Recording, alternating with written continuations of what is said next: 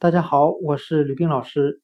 今天我们来学习单词 camel，c a m e l，表示骆驼的含义。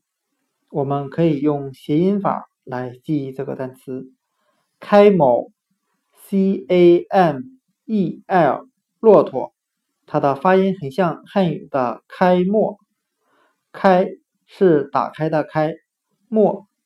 是沙漠的漠，我们这样来联想这个单词的含义：一群商人骑着骆驼，在这片沙漠上开辟出了一条丝绸之路。